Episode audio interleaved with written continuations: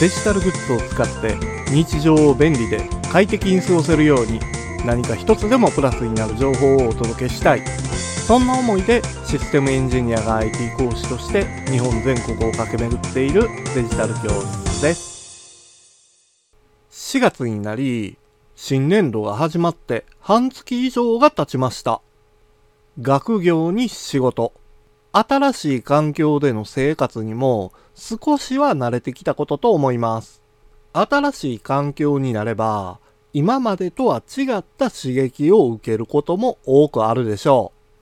今まで気にしたことのないようなことに興味を持ったり、必要に迫られて新しいスキルを身につけるために勉強を強いられる人もいるかもしれないですね。特にデジタルを強化しなければならない。そう考えている企業は多いので、デジタルに関するスキルは必須です。そして、スキルを証明するためのものが資格試験の合格になります。IT に関する資格試験については、以前にもお話しした通り、資格を取得していなくても IT 系の仕事はできます。ですが、やはり資格を取得しているだけでスキルの証明にもなりますし、自信にもつながります。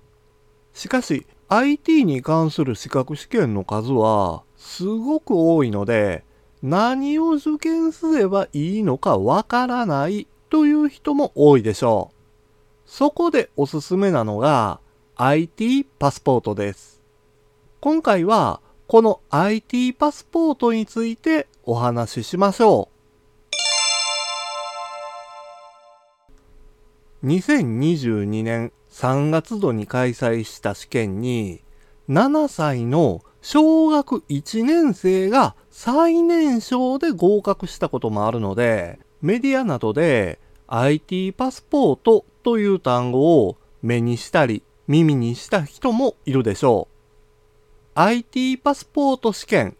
iPass とも呼ばれる情報処理技術者試験は2009年の春から始まった国家資格になります。働く人が共通に備えておきたい IT と企業活動に関する知識が幅広く問われる試験です。応募者の平均年齢は27.7歳。合格者は29.6歳で IT 系以外の企業を中心に応募者が増加しています。特に金融や保険業、不動産業での受験者が増加しているそうです。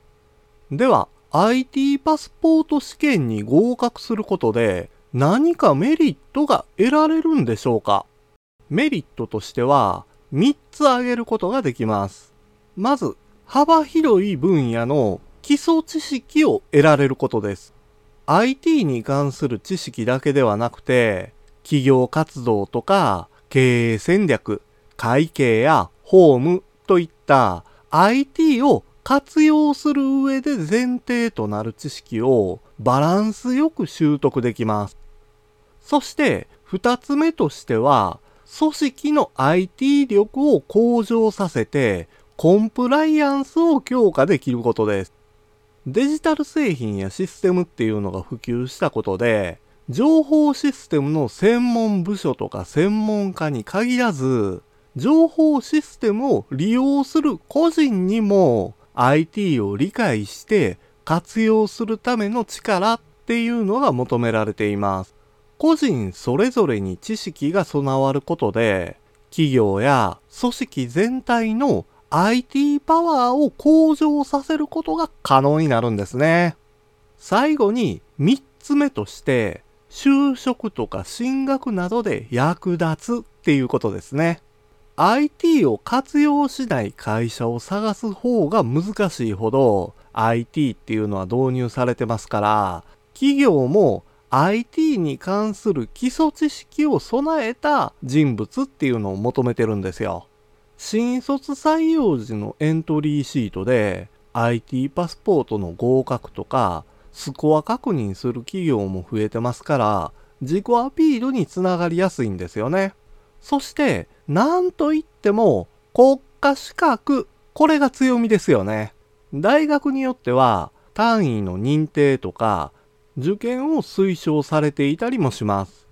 これら3つのメリットを考えれば IT パスポートに合格する価値を感じてもらえるでしょう。そうなると気になるのは試験の方式です。コンピューターベーストテスティングという CBT 方式で試験が行われます。これは試験会場のパソコンを使った試験でマウスやキーボードで試験に回答する方式になります。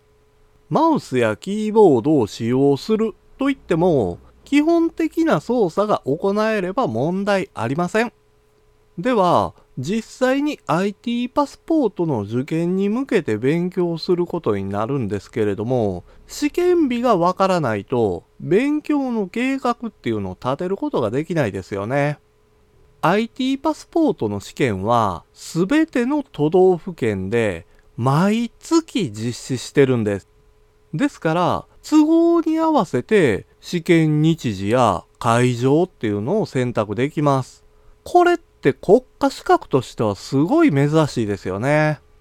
そして IT パスポートを受験するためには当然ながら受験料が必要になります。受験手数料は税込みで7500円です。支払い方法としてはクレジットカード、コンビニ支払い、そしてバウチャーから選択できます。この中のコンビニ支払いを選択した場合は、支払い手数料が別途必要となるので注意してください。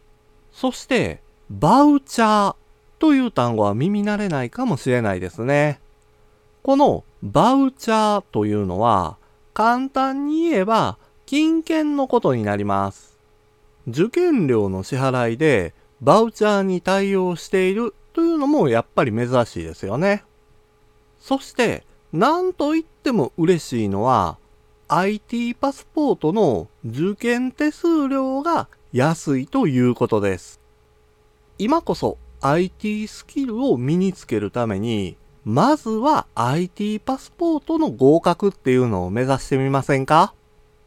デジタル教室では毎週木曜日のお昼12時に聞いていただけるようにポッドキャストを配信しています。また、アプリやパソコンの使い方などの情報をウェブサイトや YouTube でも発信しています。そして、現代社会を楽しく豊かになる考え方や行動に関する情報もポッドキャストで配信していますので、概要欄からアクセスしてみてください。